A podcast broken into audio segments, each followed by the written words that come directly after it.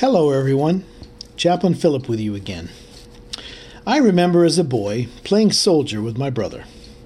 Sometimes we teamed up against imaginary foes, bravely charging the enemy and always savoring a victory at the end of the day. At other times, we matched wits, using strategies of deception and stealth, with the intent of capturing the other to win the battle. If successful, one or the other of us would use the element of surprise and bring the battle to an end with the following words Halt! You're surrounded. Throw down your weapons and come out with your hands up. We used crab apples as our weapons. Back then, it was all make believe, and we had a lot of fun, most of the time. Although there were some crab apple fights that ended badly when our tempers got the best of us. We'd put those crab apples on the end of a springy switch and then sling them at each other. We got really good at it. Accuracy improves with practice, and we practiced a lot. Unfortunately, with the right technique, the crab apple would sail off the end of the switch with great velocity. If it connected with your bare leg or arm, or in the center of your back, it would leave a red mark and a painful welt. I love my brother. At least I do now. But back then we did have some squabbles and, yes, a few fights. Crab apples can really, really hurt. So, if you had the misguided notion that I've always been a perfect little angel, I'm so sorry to disabuse you of that notion.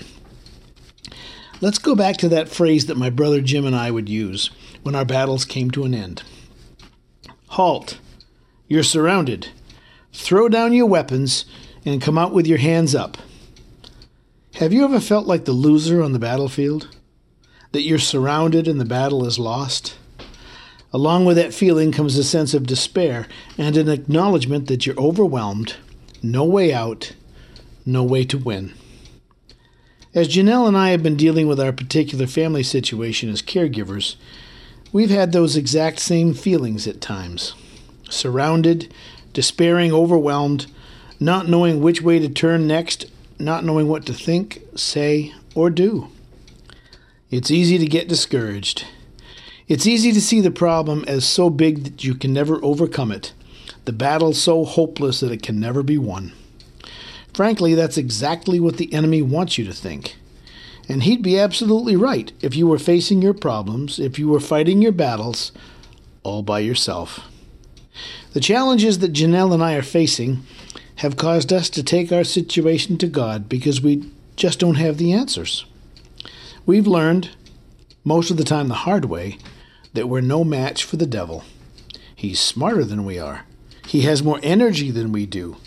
We always come out the losers when we fight against the difficulties he puts in our path in our own strength. The victory, strange as it may seem, always comes after we find ourselves completely surrounded. It's only then that our mighty God and Savior can really show off. This is when He shines, when His glory drives away the gloom and despair, and seeming defeat turns into His resounding victory. When we're at our most helpless, He's at His best. This is when He is most powerful.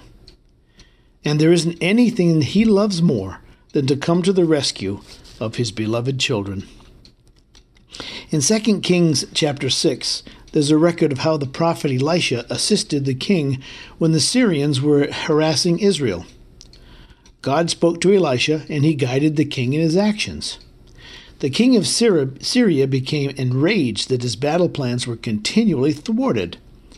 Upon discovering where Elisha was staying, he sent a large contingent of soldiers with chariots and surrounded the property where Elisha and his servant were spending the night.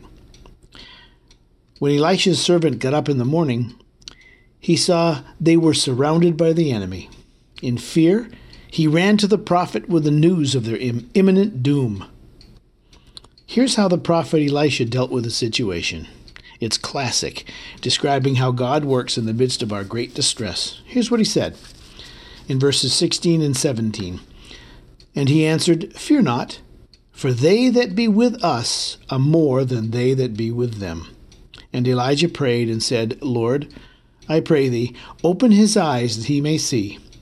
And the Lord opened the eyes of the young man, and he saw, and behold, the mountain was full of horses and chariots of fire, round about Elisha. The story ended with Israel winning against the Syrians because God fought the battle himself. And even better, there was no bloodshed or killing. Nobody died. The Syrians went back to their own land and left Israel alone as a result of God showing his hand. I don't know how God is going to resolve the challenges that Janelle and I are facing. I don't know what his plans are, but I do know that he's never failed us yet he never will. We're learning to trust Him more and more as we face one impossible situation after another. But please, keep praying for us. Being surrounded and facing impossible situations, that's not a comfortable place to be. Nor do we always act with perfect faith or with the proper emotional response. I encourage you to read the whole read the whole account in 2 Kings chapter 6 verses 8 through 23. As I review it, God's chariots of fire surrounding Elisha and his servant, they remind me of the lyrics of two inspiring praise songs. First, Greater by MercyMe. And here, is the, here are the lyrics Greater is the one living inside of me than he who is living in the world. And secondly, the song Surrounded by Michael W. Smith. And his lyrics go, It may look like I'm surrounded, but I'm surrounded by you. I don't have to know the future or how everything is going to work out. All I really need to do is remember that God will fight my battles. He'll fight your battles too. And we can take great pleasure in watching Him shine, do what He does best. Until next time, I'm Chaplain Philip, and as always, May God bless you today.